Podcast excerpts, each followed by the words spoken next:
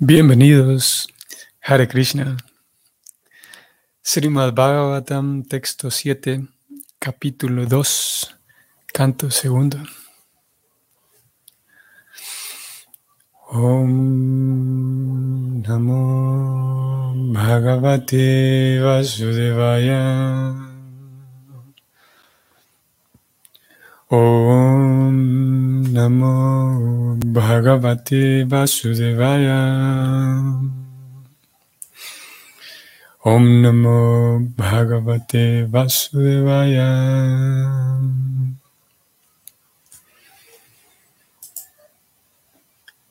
Kastam tvanadritya paranuchintam rite pasum ashatim namakuryat pasyanjanam patitam vaitaranyam swakarmayam paritapam yusanam.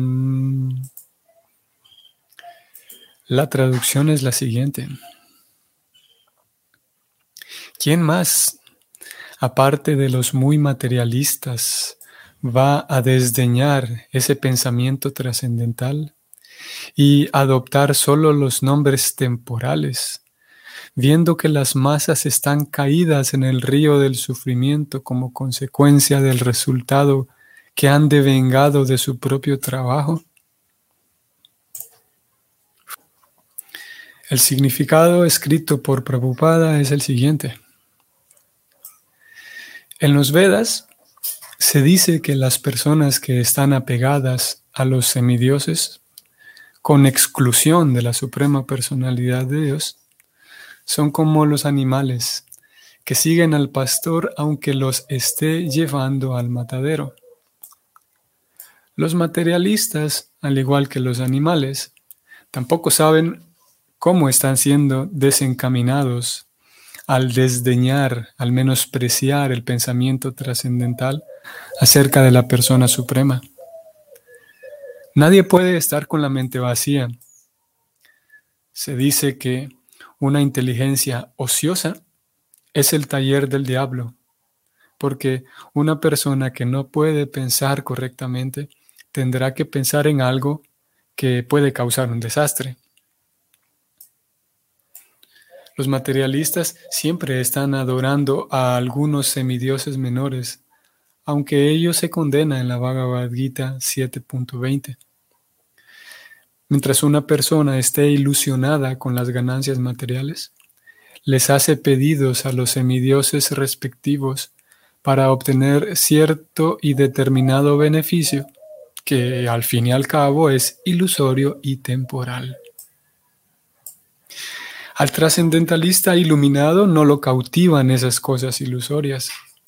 Por consiguiente, él siempre está absorto en el pensamiento trascendental acerca del Supremo, en las diferentes etapas de la comprensión, es decir, Brahman, Paramatma y Bhagavan.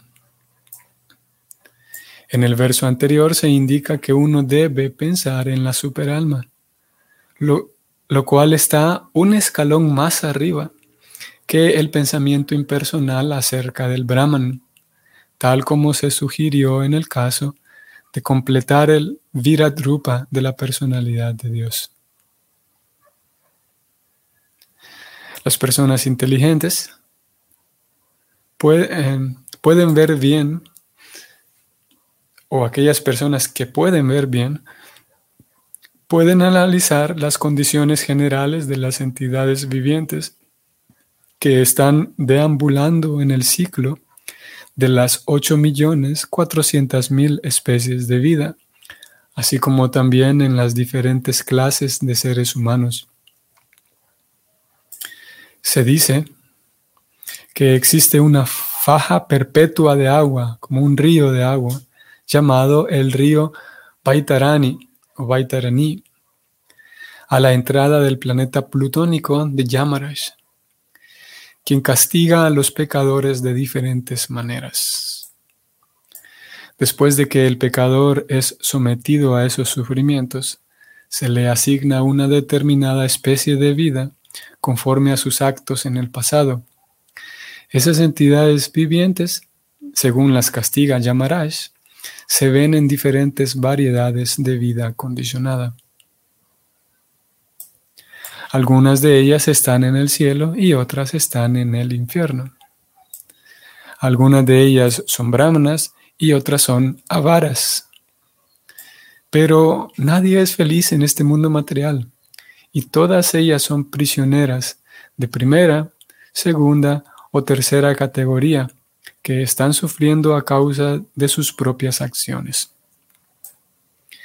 El Señor es imparcial a todas las circunstancias de los sufrimientos de las entidades vivientes, pero a aquel que se refugia en sus pies de loto, el Señor le da la debida protección y Él lleva a esa clase de entidad viviente de vuelta al hogar, de vuelta a Él mismo. Fin del comentario. Ok, voy a comenzar entonces señalando que en este verso y en este comentario menciona en cinco oportunidades el tema del pensamiento trascendental. Bueno, son cuatro en realidad. En la traducción mismo del verso encontramos esta, la primera referencia. Se habla de un pensamiento trascendental. No solamente como de una ocurrencia. A veces nosotros llamamos así, tuve un pensamiento o tengo un pensamiento. Eh, aquí en este caso no solamente se habla de un pensamiento como una ocurrencia breve de un segundo, sino más bien como una meditación, como una, el acto de poner la mente constantemente en algo. Y aquí se habla del pensamiento trascendental, la meditación y la contemplación de la cual hablamos en el primer capítulo. Más abajo en el comentario entonces aparece en tres ocasiones el mismo concepto, el pensamiento trascendental acerca de la persona suprema. Más abajo encontramos las siguientes dos. Subrayo y leo. Al trascendentalista iluminado no lo cautivan esas cosas ilusorias. Por consiguiente, él siempre está absorta en el pensamiento trascendental acerca del Señor Supremo. El pensamiento trascendental abarca el recuerdo, el, recordar es una actividad que está relacionada con el pensamiento, que ocurre en la mente. Así que el pensamiento, la memorización también incluso, cuando hablamos de pensamiento trascendental, las escrituras también en la Bhagavad Gita, Krishna describe que la lectura de los libros trascendentales es, una, es un cultivo necesario. Y mismo la memorización de, uno puede memorizar shlokas o versos sánscritos, como cuando decimos, podemos localizar en las escrituras eh, eh, momentos en los cuales Krishna habla palabras muy relevantes, o el Bhagavatam, algún devoto habla palabras relevantes y podemos memorizar el shloka. Por ejemplo, un shloka muy conocido y muy citado de Krishna cuando le dice a Arjuna que Patram Pushpam Palam Toyam yo me bhakti prayachati. Tadaham bhakti upahritam ashnami prayatatmana. Eso es un shloka en sánscrito. ¿Y cuál es la traducción? Krishna dice, si alguien me ofrece con amor y devoción una fruta, una hoja, una flor o agua, yo la aceptaré. Y el acto mismo de memorizar, de conocer estas palabras, de tratar de, de memorizar, es, está, entra, en la, entra en la categoría de pensamiento trascendental. Tratar de recordar qué es lo que dijo Krishna y almacenar ese dato en mi cabeza forma parte del conocimiento, del pensamiento trascendental. Y más abajo, entonces, en la tercera ocasión, esa es la tercera ocasión en la que aparece el tema del pensamiento trascendental, en el comentario el pensamiento impersonal acerca del Brahman. Es el mismo tema. Así que eh, eh, todo el asunto consiste en pensar en Krishna. Krishna lo dice en un par de ocasiones en la Gita, cuando habla con Arjuna, y Krishna le dice que Tasmat sarveshu kaleshu mam anusmara Krishna le dice a Arjuna, hacia el capítulo 8, Arjuna, por lo tanto, siempre piensa en mí. Mientras peleas, siempre piensa en mí, recuérdeme a mí. Luego Krishna dice tanto en el capítulo 9 como en el capítulo 18, Man mana mat bhakto, mam jayi mam namaskuru. Krishna dice que siempre piensa en mí, Arjuna. Siempre. Ofréceme reverencias, ofréceme oraciones, siempre confía en mí. Krishna está hablando de siempre pensar en Él. El pensamiento trascendental.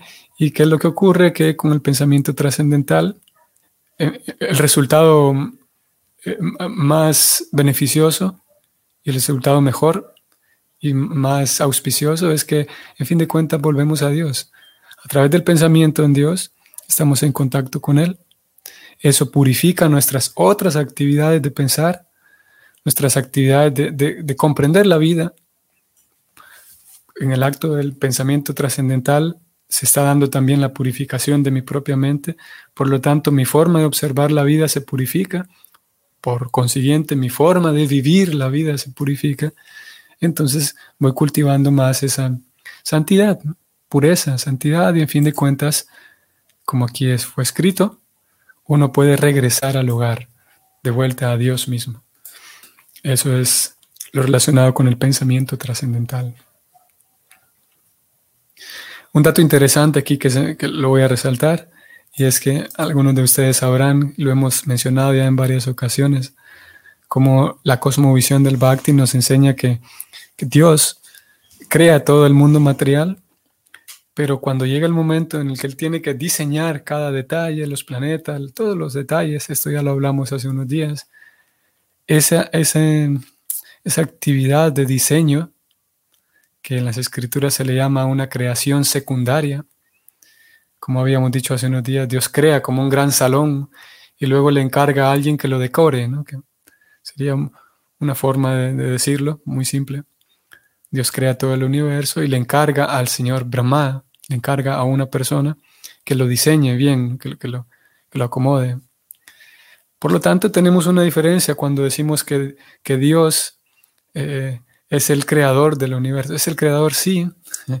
Y cuando vemos toda la variedad de belleza en el mundo, podemos recordar, de acuerdo con el Bhakti, que toda esa creatividad, si bien es la creatividad de Dios, pero fue, podemos decir que fue plasmada por alguien más, por un funcionario de Dios.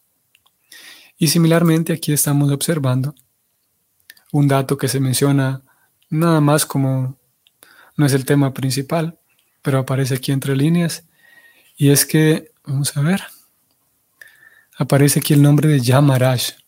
Este, este Yamaraj es otro funcionario de Dios quien castiga a las personas de acuerdo a sus comportamientos al momento de morir. Dios, de acuerdo con la cosmovisión del Bhakti, Dios no se involucra en eso. Y obviamente sus funcionarios están muy bien capacitados para la tarea. Tanto el creador, el diseñador, como ya dijimos, como el castigador, en este caso Llamaras, y los otros, las otras cantidades tan grandes de funcionarios que, el Señor Supremo tiene para organizar el universo material, los universos materiales. Ok, y es que quisiera hablarles de un tema que, como digo, es, externo al Bhagavatam, pero muy para todos.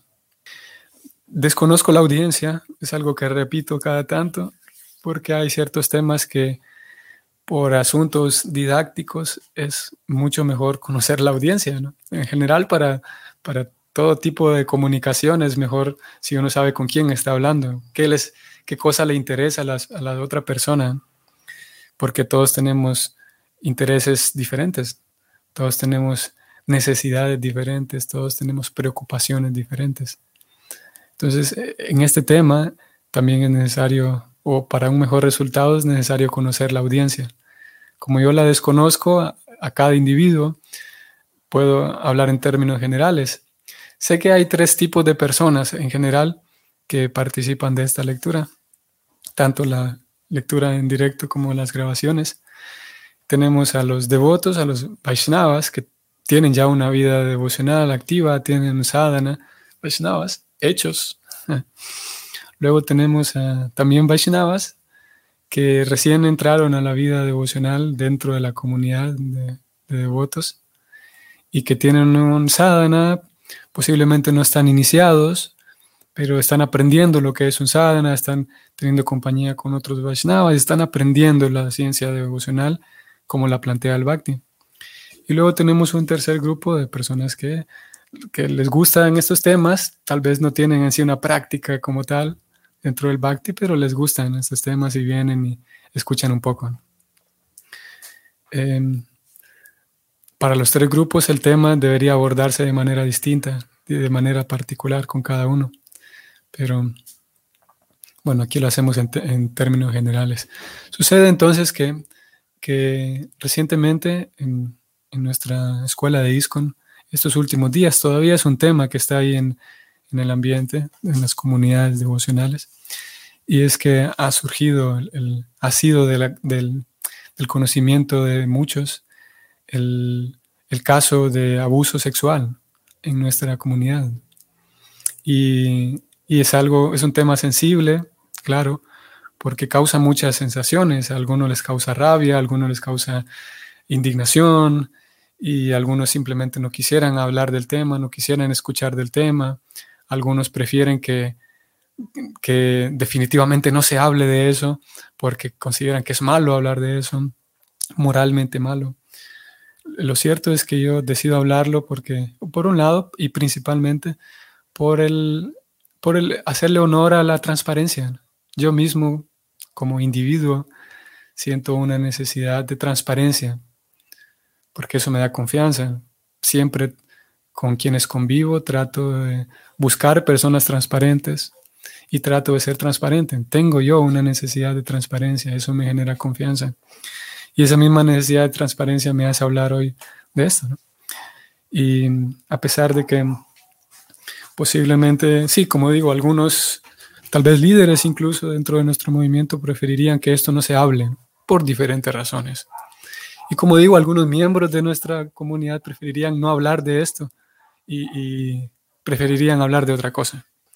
El caso es que en una de nuestras, para, creo que voy a ir al paso del, ya mencioné los tres grupos de personas que escuchan y creo que voy a ir al paso, principalmente voy a dirigirme a aquellos, al tercer grupo, al tercer y segundo grupo, si bien a todos nos interesa.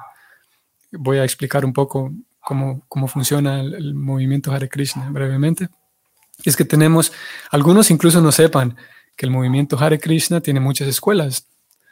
Tenemos ISKCON, que es nosotros, yo mismo pertenezco a ISKCON, formo parte de ISKCON y sirvo dentro de ISKCON, que es la Sociedad Internacional para la Conciencia de Krishna, fundada por Prabhupada, fundada por, por Sila Prabhupada. Pero luego tenemos otras escuelas, otras escuelas que tienen otra administración, que tienen otro sistema, pero que son parte del movimiento Hare Krishna. Y sucede que, claro, administrativamente ISKCON y las demás escuelas no tienen ningún problema. Algunos miembros de las diferentes escuelas sí tienen problemas entre sí. Eso es natural, ¿no? De que yo pienso que aquellos no son genuinos. Son Hare Krishna, pero no. Nosotros en ISKCON sí. Y lo mismo pasa al revés. Hay quienes consideran que ISCON no es genuino, que ISCON está lleno de problemas y tal. Eso sucede. Lo menciono porque algunas personas no lo sabrán. Y dentro de nuestra escuela de ISCON, que es el movimiento fundado por Prabhupada, eh, hay diferentes actividades y como sucede con la administración de las cosas, hay muchas cosas eh, eh, que no andan bien. Muchas, no sé si decir muchas, pero varias cosas a nivel administrativo que no andan bien.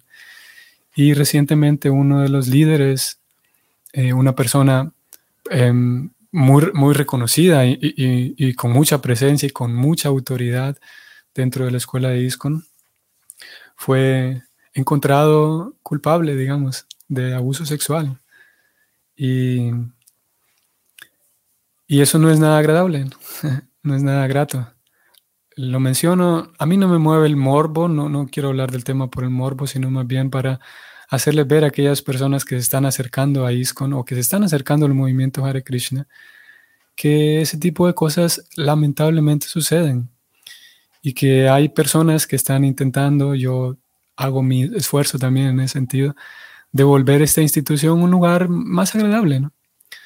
Pero lamentablemente ese tipo de cosas suceden y podemos, bueno, yo lo hablo así para que, para no crear aquella sensación en, las personas que se están acercando, no crear aquella sensación de que aquí todo es perfecto. Obviamente la, estamos leyendo un libro que es el Bhagavatam que propone una ciencia devocional completamente hermosa y completamente perfecta y que nos da la oportunidad de abrir el frasco de miel y probarlo y darnos cuenta por nosotros mismos de que esto no es un juego, esto es algo real. Pero al mismo tiempo, al lado de eso, tenemos una realidad institucional. Y la realidad institucional tiene que ver con presidencias, secretarías, dinero, propiedades, burocracia. Esa realidad institucional eh, a veces presenta fallos y fallos muy grandes como lo que yo estoy diciendo ahora. Así que algunas personas, al ver estos fallos, consideran que todo lo de Hare Krishna no sirve, lo tiro a la basura, y eso sería un error. Por esa razón es importante que probemos la miel y nos demos cuenta de que el bhakti es algo real y que los errores, como este error grande que acaba de ocurrir, eh, bueno, no acaba de ocurrir, se acaba de saber, porque lo que ocurrió fue hace tiempo atrás. Pero esos errores no quitan el hecho de que yo puedo acercarme a Dios y tener una experiencia real y directa con Dios. Por esa razón, y en el tema de hoy que se habló del pensamiento trascendental, es vital que nos cuidemos nosotros mismos de la forma en la que observamos esas cosas, la forma en la que yo pienso para tener un pensamiento trascendental y en la forma en la que yo eh, em, abordo esos temas. Porque yo podría abordar el tema, por ejemplo, yo como individuo, como miembro de, este movimiento, y podría agarrarme un, rencor, una rabia, una bronca, digamos, con, el victimario, independientemente de quién sea. Podríamos cuidarnos de eso también, porque en fin de cuentas, el, y claro, es, es válido, este es un tema que, que que, por la naturaleza misma del tema es necesario tratarlo, con, llevarlo paso a paso y con pinzas. No quisiera yo, eh, estoy tratando de hacer mi mejor esfuerzo para expresar lo que pienso, lo que siento, lo que pienso más bien. Y siempre en la comunicación sucede que hay la posibilidad de que el mensaje que entiende la otra persona no es exactamente el que quería decir el primero. Así que estoy tratando de, explicarlo de la mejor manera a lo que realmente pienso. Y lo que pienso es eso, de que podemos cuidarnos para que tengamos un pensamiento trascendental, incluso en este tipo de cosas que son tan desagradables, que pueden causar desánimo, pueden causar em, indignación, porque hay personas que concluyen erróneamente, concluyen lo siguiente. Ah, bueno, si eso ocurre con los grandes líderes, imagínense qué es lo que pasa en otras esferas de ISKCON, así que ISKCON no sirve. Ese es un pensamiento, eh, una conclusión no muy saludable, porque y, las escrituras invitan a que uno pueda eh, testar, uno, y hace, esto lo leímos y lo discutimos hace varios días atrás, que uno esté con los ojos abiertos, que uno no sea un seguidor ciego, que uno pueda observar cuando hay comportamientos que, que mm, las escrituras dicen otra cosa, porque esta persona que es un líder o que tal vez no es un líder, pero al menos es una persona que está dentro del círculo Vaishnava, yo identifico que no se está comportando bien. Así que hace falta tener la inteligencia afinada, una buena inteligencia, y una buena inteligencia significa nutrir nuestra cabeza, nuestra, nuestra mente, para tener un buen pensamiento trascendental al momento de observar estas cosas. Como digo, sería un error concluir que, bueno, si eso pasa en los niveles más altos, eso quiere decir que todo ISKCON o todo el movimiento Hare Krishna está lleno de, se escucha feo, pero está lleno de ratas. Y no es así. Tenemos la oportunidad todos de darnos cuenta de que hay Vaishnavas increíbles y maravillosos, personas que, con quienes uno puede realmente tener amistad y amor profundo, verdaderos. Que hay personas que son completamente genuinas y Vaishnavas de verdad. Hay caballeros completos y damas completas dentro del movimiento Hare Krishna, tanto dentro de ISKCON como fuera de ISKCON. Y cuidémonos. cuidémonos nosotros eh, de, ese, de esos pensamientos, de, nuestra, nuestra mente, para aprender a pensar y como dije, no agarrarnos una bronca necesariamente con la persona que es el victimario. Y el Bhagavatam nos, nos regala recursos para eso. Parecería que es muy natural, por ejemplo, cuando, específicamente cuando nosotros pasamos por una experiencia difícil, parecería que es natural el hecho de que si yo pudiera vengarme, le haría lo mismo a esa persona, le haría lo mismo y el doble y que sufra el doble. Y yo, eh, yo podría despellejar, a la persona y parecería que eso es natural, de que está bien tener ese... Oh, a ver, como digo, no quisiera decir cosas eh, y meterme en temas muy enredados, pero está bien que observemos todo lo que sintamos y, todo, cualquier cosa que sintamos, vamos adelante, no, lo estamos sintiendo, no, no, no vendría bien el, el, reprimirme mis propios sentimientos. Si estoy sintiendo eso, si estoy sintiendo rabia, rencor, cualquier cosa que uno esté sintiendo, pues lo está sintiendo.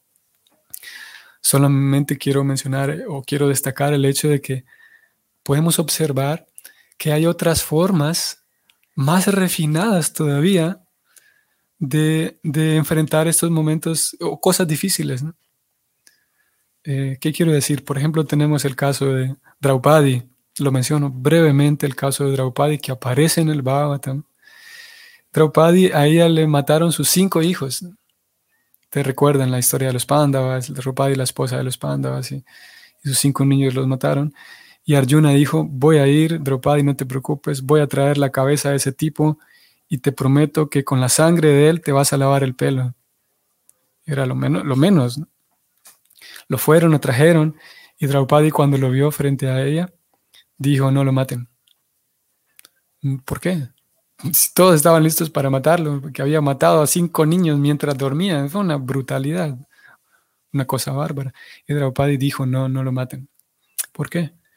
porque si lo matamos, yo estoy sufriendo mucho por la pérdida de mis hijos, y si lo matamos, la mamá de él va a sufrir lo mismo que yo estoy sufriendo. Yo no quiero causarle eso a su mamá. Eso es, lo menciono para que solamente observemos niveles de moralidad tan altos que existen. No, no estoy invitando ni estoy empujando a que imitemos ese tipo de comportamiento porque como dije hace rato, lo que estamos sintiendo es lo que estamos sintiendo. Si es rabia, indignación, rencor, lo que sea. Solamente que recordemos que hay otras formas, como en este caso de Draupadi. Hay otras formas, otros niveles de moralidad que también son válidos.